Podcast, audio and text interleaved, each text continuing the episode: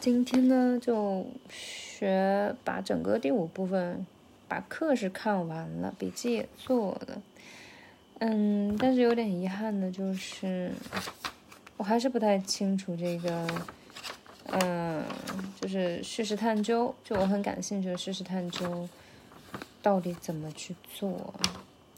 就可能相比于第四章的话，就是资料就四五两章，主要就是资料分析的两大类别。第一类就是第四部分呢，就是类别法，就是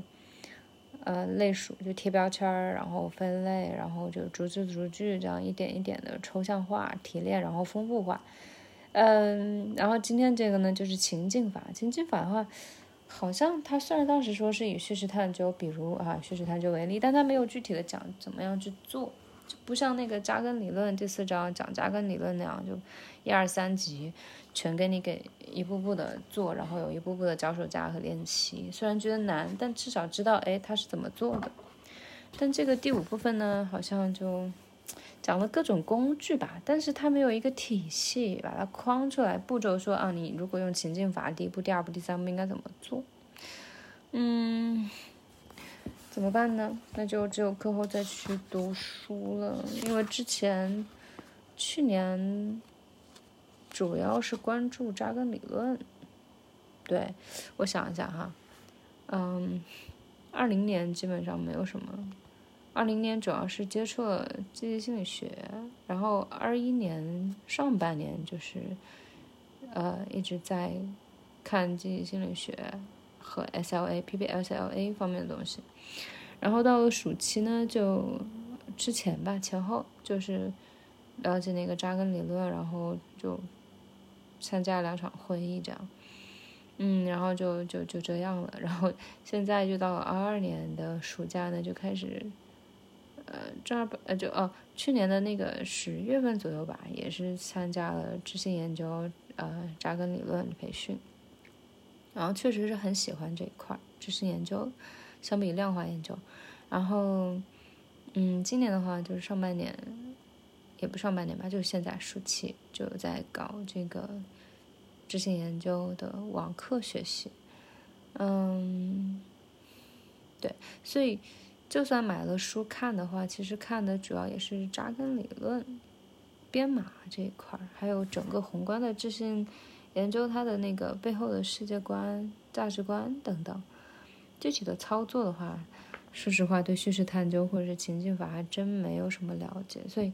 课后确实得去搜索一下两方面吧。第一方面就是书里面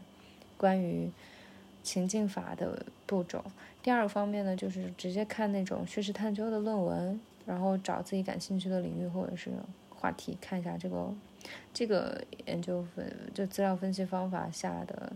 一些论文。嗯，然后再说一下印象深的吧。印象深刻的呢，呃，第一点呢，就是觉得很厉害的，就是一个模型。呃，这个模型是属于叙事探究底下的哈，就是它是一个动态的，我个人感觉上是一个四维的模型。就它的标题是利用生态系统理论拓展三维叙事探究空间。那这个三维叙事探究空间呢，其实呃哪三维呢？第一维就是时效，时间维度，过去、现在、未来。然后第二个维度呢，就是嗯，感觉是那种平面上的。就是个人与社会之间的那种关系性，就是你你个人，但是你要把个人放到社会当时的那个社会的那个宏观局势下，嗯，然后第三维呢是说的翻译是地点，但是其实感觉是一个场域，嗯，这个具体来说就是情境与背景，具体的情境与背景时代时代背景，就是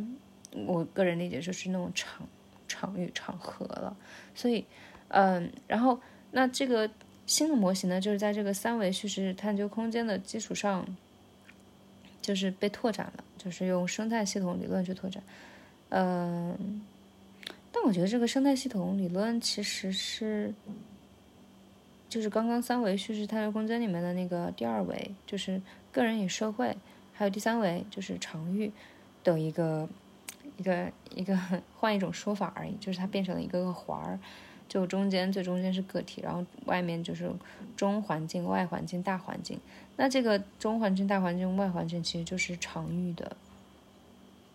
场域的体现，就具体的情境啊，然后时代背景啊，包括个人与社会，它相当于把这两个维度融到了这个生态系统理论里面去，然后这第二、第三个维度呢，又作为一个整体，嗯，把它加入到了一个时空轴中去，这就是过去的当时的那个场域和现在的那个场域以及未来的这个场域，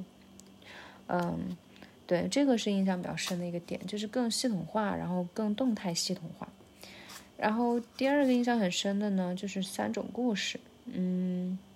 这个也是叙事探究底下的哈。就哪三种故事呢？第一种就是伪装故事，这个伪装故事就是希望被别人看到，或者说是迎合大众，然后做了一些受到了一些环境约束的。然后第二个故事呢是，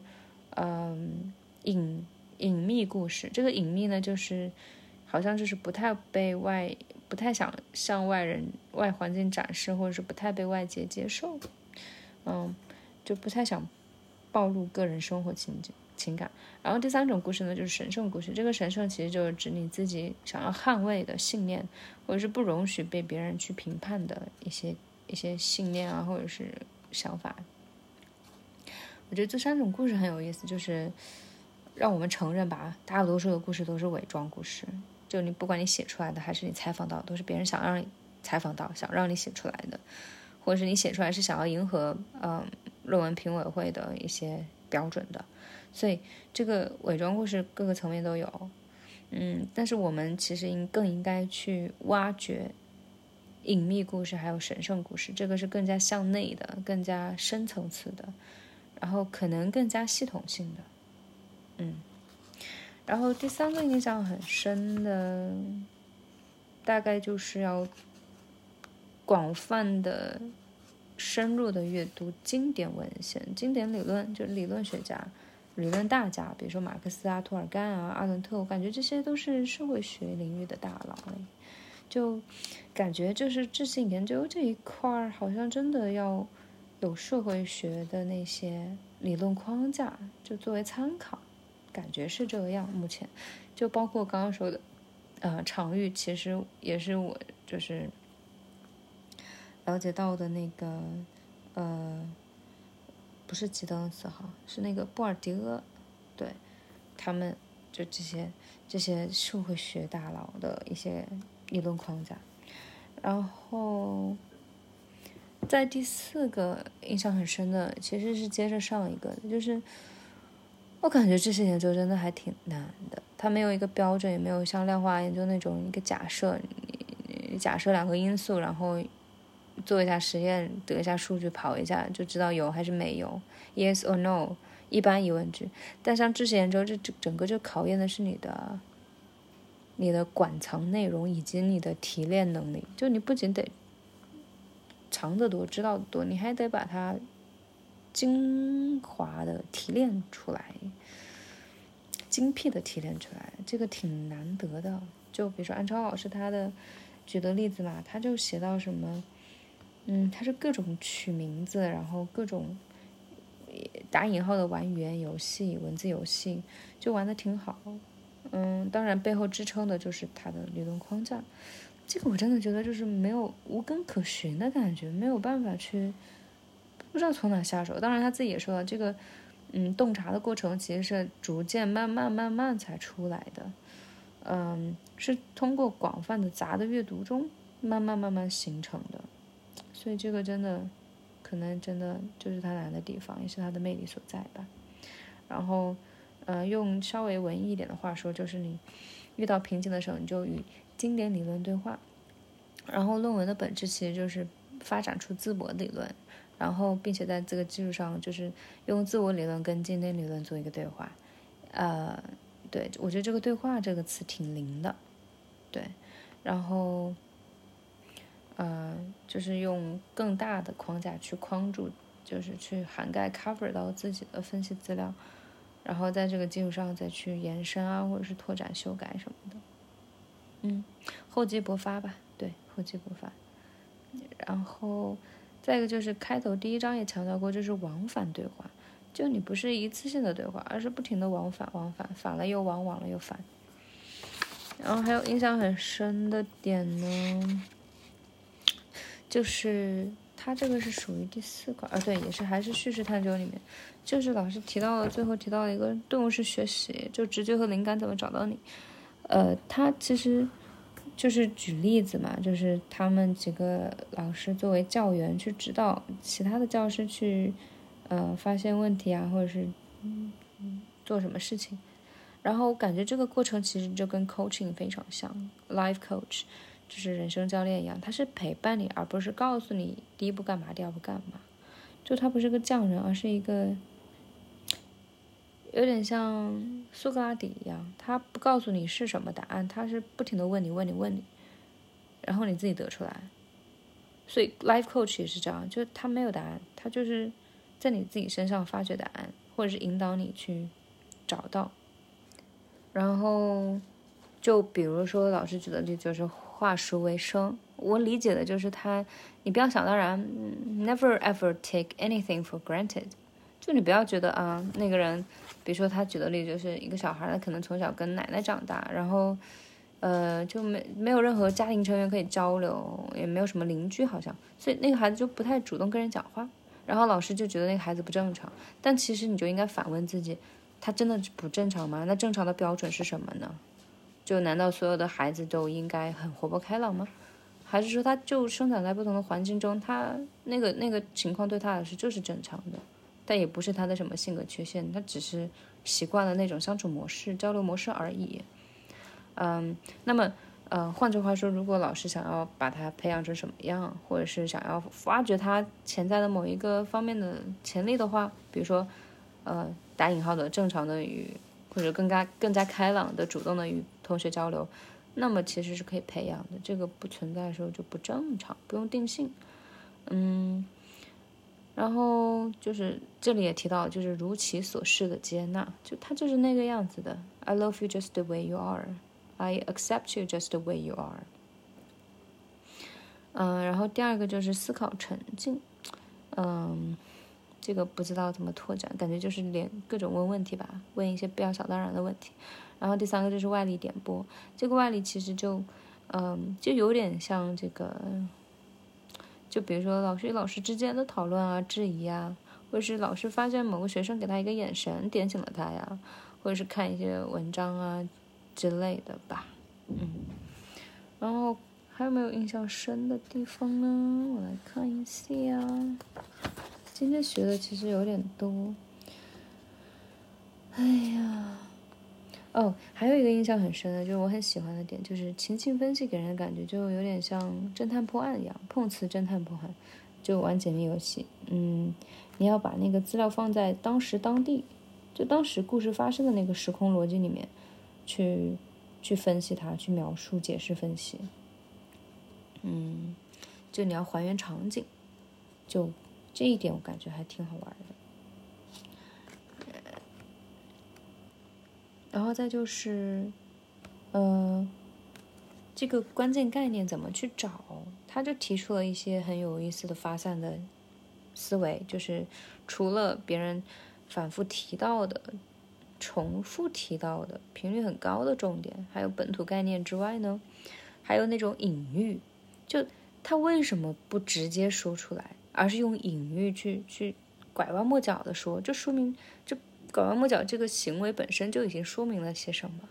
那这说明这个词很微妙，它不能直接说，它只能拐弯抹角。比如说啊，我就是个普通老师，啊，我我也不是什么伟大的人，但他其实内心里面可能觉得自己这样做不普通，或者自己这样做是很伟大的。这个就是一种嗯隐而不发的，或者说隐喻，这其实就是一种重点。然后还有一种就是悬而未决，呃，可能我理解的目前理解就是举棋不定。那这个举棋不定其实意思就是说，A 和 B 对他来说可能都有各自很重要的点，但是他没有办法觉得 A 完全打过 B 或者 B 完全打过 A，所以他可能隐含的就是 A、B 对他来说都很都有很重要的一些方面可以去挖掘吧。对，然后看一下还有没有。很值得印象提出来的点。嗯，他这里其实还有一个点，也是借助社会学家，就是吉登斯的一个二元论观点，个体与结构二元论。呃，这个地方就是它是呃一个二元，什么二元呢？就是他认为呃个体的能动故事，就个体的能动性行为，微观层面，其实呃。对应到社会上的是社会的情境或是制度化情境，嗯，或者说他说的是社会行为背后是隐含了结构性因素的，那这个结构性因素呢，就是社会和制度化的情境，然后微观层面就是个体的能动故事，然后社会情境和个体能动这二元两者之间的互动呢？他们的外显方式，借助的是信念、话语和行为，就你个体的一些信念，呃，会受到社会情境的影响，或者说，呃，社会情境和制度情境会会体现到个体的话语和行为上。哎，这样这样一说，我觉得还有一点，还有点不太理解了，反而。有点乱，稍微，但这个地方印象很深，就是因为他又接触到社会学家大佬的一些点，所以我觉得真的还蛮好玩的，就社会学啊，然后这些研究，呃，叙述探叙呃叙呃叙事探究，就这些是分不开的，感觉很好玩，大有可为，大有可学。然后，嗯，看一下，对他这里还提到了话语分析。就是我在研究生期间学的 Applied Linguistics 里面有 Discourse Analysis 这门课，就对，特别是对话分析挺有意思的，就是一对母女之间的吵架，拐弯抹角的，但其实背后是那种呃心智模式的博弈，还有权力关系的博弈，对。然后还提到了 Speech Act Theory。这个就是呃，翻译成言语行为理论，它其实就是三层，就是一个人说啊，好冷啊，但它其实有三个功能。第一个就是表达他的感觉，哦，很冷。第二个呢，它其实是通过说我好冷啊，来使别人去做一件事情，就是让坐在窗边的人去关窗，这就是行为上的影响，以言行事。然后最后一个。就是还有个影响，就是他对他自己的，那别人关了窗之后，他自己就不冷了，所以这个是以以言成效，所以就是以言表意、形式和成效三层功能，这个挺有挺挺有启发。然后他们说，在这个基础上加了一个心智模式。我本来以为的是，就是呃一个人的心智模式在跟一个人的相处中，可能嗯是表现儿童模式或者是成人模式，我以为是这个，但他其实后面讲的就是那种。嗯，类似于，就是他心里实际的想法吧，深层的信念，就他的观点认为，嗯，这个要看具体的表格，然后，嗯，对，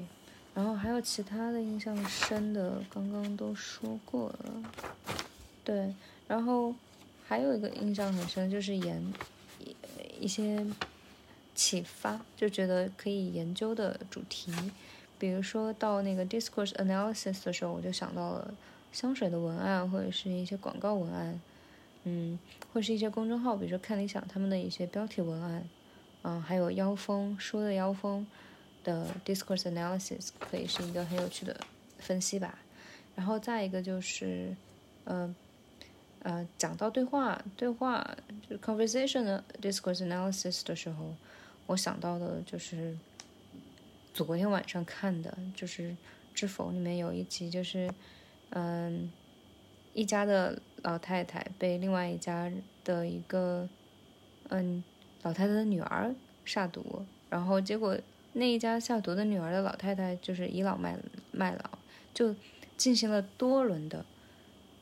切换场景的对话，然后就在各种逻辑和条件中斡旋，然后最后真的终于败下阵来的那种，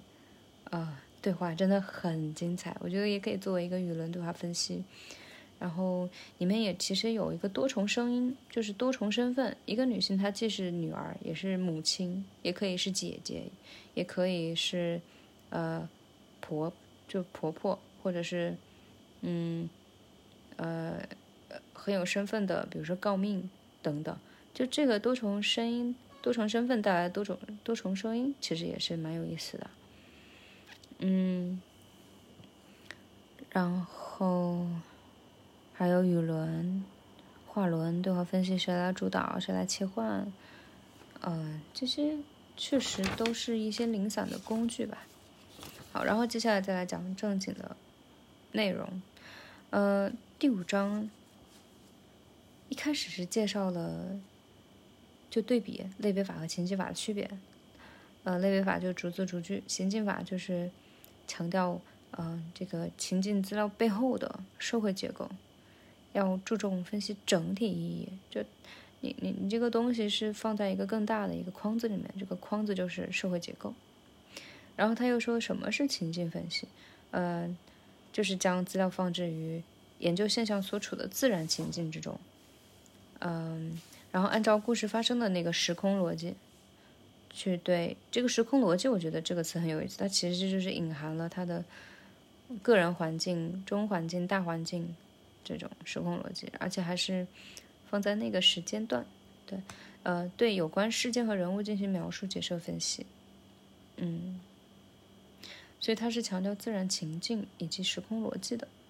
然后它的基本步骤呢，大概是三步。第一步就是，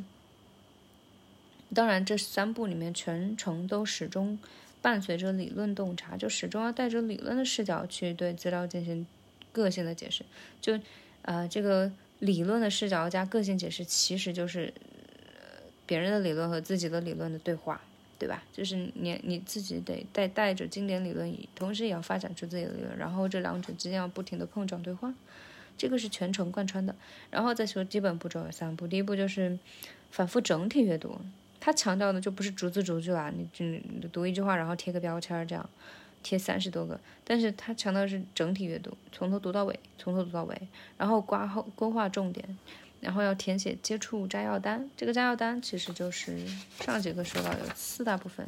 第一部分就是你印象最深的点，就很宏观其实。然后第二个呢，就是你根据你 research question 相关的问题的一个简述，这个其实也很有针对性。也是比较整体的，它不是逐字逐句的。然后第三点就是你要初步产生一个结论，这个也是整体性的。然后最后就是你根据这个以上的发现，你下一步的访谈或者是收集资料应该做怎么样的改进，或者是具体怎么做，这个也是宏观的哈。嗯，然后第二步呢，就是你要迅速的把握找到关键概念。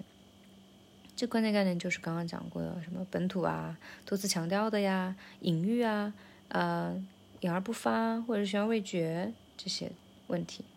然后找到关键概念之后，第三步就是你要去描绘整体印象。感觉这里的描绘整体印象就是有点像在写故事的感觉，就是得出初步结论的感觉，然后完善局部故事。嗯，这个地方说的挺抽象的，对，待会儿可能要再去听一下，我想去听一下。啊，我刚又听了一遍，就是它这个第一步主要就是初步分析，就你要规划重点，然后写摘要单。第二步呢，就是 focus 在关键概念上，然后第三步就是他说的其实是嗯描述整体的故事，然后通过复述故事完善局部的故事细节，对。嗯，所以我感觉第三步它的点其实是指复述，就是复述整体的故事，然后通过这样一个倒逼的 paraphrase 的过程，然后倒逼自己去完善细节。嗯，呃，然后接下来讲的是情境分析的重点或是逻辑依据，就这个逻辑依据就是吉德斯二元论观点。我感觉它的核心应该是指，嗯。就是打开互动结构的黑箱，就通过访谈观察实物来呈现这个互动的黑箱。那是什么？什么黑箱呢？这个黑箱就是宏观与微观、社会制度情境和个体农农故事之间的这个互动。那他们的互动外显方式是什么呢？就是借助信念与话语和行为。啊，这个有点深奥，如果有个例子就好了。然后，呃，接下来五点二到五点五呢，就是讲各种具体的工具了。对，就情境法的方式工具。那第一个工具呢，就是图示法。这个图示其实不是那种真的画图，而是理论地图，就是那种有点像思维导图的感觉。就是你用表格啊、脉络啊、关键事件啊、活动记录啊、角色排序啊等等这些，就就其实是用更加逻辑的方式去总结内容。这个就是图示法，它不是真的图，而是图表。对。然后要包含关键要素，呃，就图背后要暗含理论哈，这个对，然后关键要素要包含时间、地点、人物、事件，这个是基本要素。然后再就是要包含主体内容，也就是信念、话语和行为。嗯，然后它的作用就是在与田野资料对话的过程中修正补充。对，还是要对话，就是你要与田野资料对话，然后要带着理论的洞察去对话，然后这个中途的东西产生的东西，其实有点像做笔记，它就是个脚手架。如果你已经记录了大脑，或者是你在它的基础上已经产生了更深的洞察，或者是有了更深刻的总结，那你可以把它拆掉，就不会把它。显性的放入到成文中去，嗯，然后接下来五点三，就第二个工具呢，就是话语分析。呃，话语分析这一块刚刚也讲过了，就是首先它的基本假设就是语言的形式比语言的内容更重要。语言内容就是语言本身，但语言的形式其实可以包含语言本身以外的所有东西，比如说它的语气啊、方式啊，还有更加宏观的就是话轮呢。嗯，频率啊，谁发起谁接收啊，还有这种，呃，他们的对话权利啊，等等，嗯，然后接下来是讲的社会现实的语言建构，这个其实我不太懂什么意思，但它底下写的一些点我是大概能能懂的，因为老师有介介绍，就比如说第一个是言语行为，言语行为是指说话的同时做某一些事情产生的效果。就是你说话的时候你在笑，或者你说话的时候你在大声吼，嗯，这个是能产生效果的。然后第二个是语伦对话分析，第三个是权威话语和内部说服性话语，这个又是借和借旧的巴赫金，感觉是不是又是社会学家哈，呃或者语言学家？他就是权威话语呢，就是指那种嗯官方的宣传机构的，嗯 propaganda 或者 officially 或者是 formal。然后内部的说服性话语就是个人的，他们之间可能有一些张力吧。然后接下来是多重声音，就多重身份。嗯，最后就是批判性话语分析，就是 critical discourse analysis。这个我们以前学过，但它这里讲的就是 genre 和 discourse 还有 style。genre 就是你做什么形成什么关系，然后 discourse 就是凸显什么如何说，然后 style 是情态加评价。啊，我觉得这个讲的真的很抽象，就没有什么具体的点。就除了 star 老师有举例，就是形态其实就指你是你能不能有没有可能，然后命令就是你你必须，啊，这个就是他的态度强不强势之类的吧。然后接下来就展示了一个语体结构分析表，嗯，这个分了五大类，我觉得确实也可以借鉴，嗯。然后最后就是 discourse analysis 的作用，强调语言形式，就不是语言内容哈，是语言形式，比呃对社会现实的形塑作用。然后第二个就是系统分析系统者的话语呢，可以揭示他的意识形态，就他是如何呈现这个内容的，可以反映出那个人他是他的意识形态是怎么样，权力关系还有行为关系，这个很有意思。然后最后就是 Speech Act Theory，这个之前讲过就不说啦。呃，然后五点四呢，就终于讲到了叙事探究，就如何重构故事。嗯，它这里面讲的是有几个框架哈。第一个框架是事、理、情、事，就是很客观的事物，故事本身是个什么故事，谁做了什么，发生了什么，最后怎么样。然后理呢，是指这个事故事想要反映的道理，他想要说什么。So what？就是就是 what，理就是 so what。嗯，他想要引入什么理念，他想达到什么目的。然后最后的这个情呢，就是这个。故事整体给人的情感上的一种表达，比如说，一个人在真的说一个故事之前，肯定会抱怨，或者是会会感叹说啊，我好开心啊，然后别人会问你发生了什么，或者啊，我烦死了，然后别人会说哎，发生了什么？所以这个情就是，好像似乎所有的故事呢，它最开始都是往往由情绪带出来，情绪当先，然后在这故事之后，所以，嗯，这里的情起强调的是故事中，故事中。人的感情感受，特别是我就那个主人公我当时的情绪，嗯，放到当时那个场景中去吧。然后第二个框架呢，还有第三个框架，刚刚都说了，就是三维叙事探究空间，以及利用生态系统理论拓展这个三维叙事探究空间。嗯，其实就是一个大轮子，然后有很多个环，很多个把，然后就在这个时空上去滚。然后这个把里面呢，包含了两维，第一维呢就是嗯。个人与外界就是中心和各种外环，然后第二个维度，呢就是场域，就是你这个把你这个这个人呐和这个事啊放到具体的场景、具体的情境和具体的时代背景时代里面去。对，嗯，嗯，那其实这种背景时代或者是具体场景有点跟第二位重合耶，就是个人社会，对吧？只是社会更加宏观的，然后。Anyway，嗯，然后接下来一个框架也是讲过的，这三种故事就不多说了。然后第四个框架也是前面说过，就动物式学习，Coach，Life Coach。然后接下来五点五呢，这一个一个举例的总结吧，就是理论生成，如何用好的理论去，呃，如何用好理论探照灯，这个地方就是安超老师用他博士论文举个例子，让我们叹为观止，就是那是各种语言的架构还有。背后的理论构建真的很可怕，嗯，当然人家是博士论文，所以可能用了四五年，嗯，然后还讲了这个就是论文它的，呃，核心吧，论文的本质就是生成新的理解，就是什么叫生成新的理解呢？就是自我理论的建构。那这个自我理论的建构还不能满足于自我理论的建构，而是不管是你过程还是结果，其实都体现了你的自我理论。和这个经典理论的对话，而且是不停的往返的对话，嗯，它既是过程也是结果，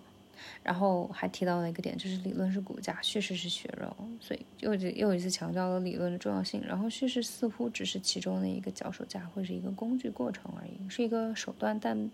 结果目的是骨架，就你得，呃，对，血肉是用来充盈骨架的，骨架才是最重要的。然后还提到了遇到瓶颈怎么办，就与经典理论对话，然后更深更广的去阅读，然后找到一个更大的一个框架，能够把你的发现的一些资料能够嗯套进去，或者是能够包容进去，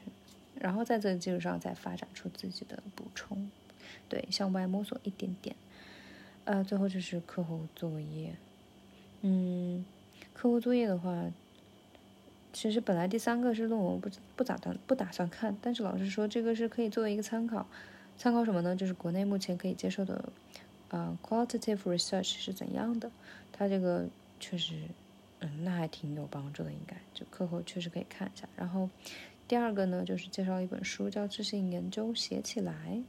是二零一七年的，就教你怎么样去写知识研究。我想想这本书里面是不是也可以去看一下怎么样去写叙事探究之类的吧？对，以上呢就是第五章的内容，觉得还是挺酷的。但是不管怎样，它给我一些启发，就是最大的启发就是，呃，就是叙事探究，还有话语分析，还有跟社会学是分不开的。然后第二个启发就是，多读经典文献，不要偷懒。第三个就是去读具体的书和论文，就跟知识研究还有学习它就直接相关的书和论文。对，然后第四个就是就是可以碰瓷，就是把自己当侦探一样去把自己放到那个故事当时发生的那个时空逻辑中去去感受、去分析、去描述、解释和分析。就碰瓷侦案侦探吧，然后碰瓷一下解密游戏，这个是蛮让人开心的一件事情。然后还有一个开心的事情就是可以跟研究生学到的 discourse analysis 碰上碰上头，就是特别是那个对话分析啊，还有那种嗯言外之意啊，就是什么隐喻啊，什么悬而未决、隐而不发、反复言说这些，我觉得这个是我还蛮感兴趣的点。对，那就。就今天就分享到这里，下期再见喽。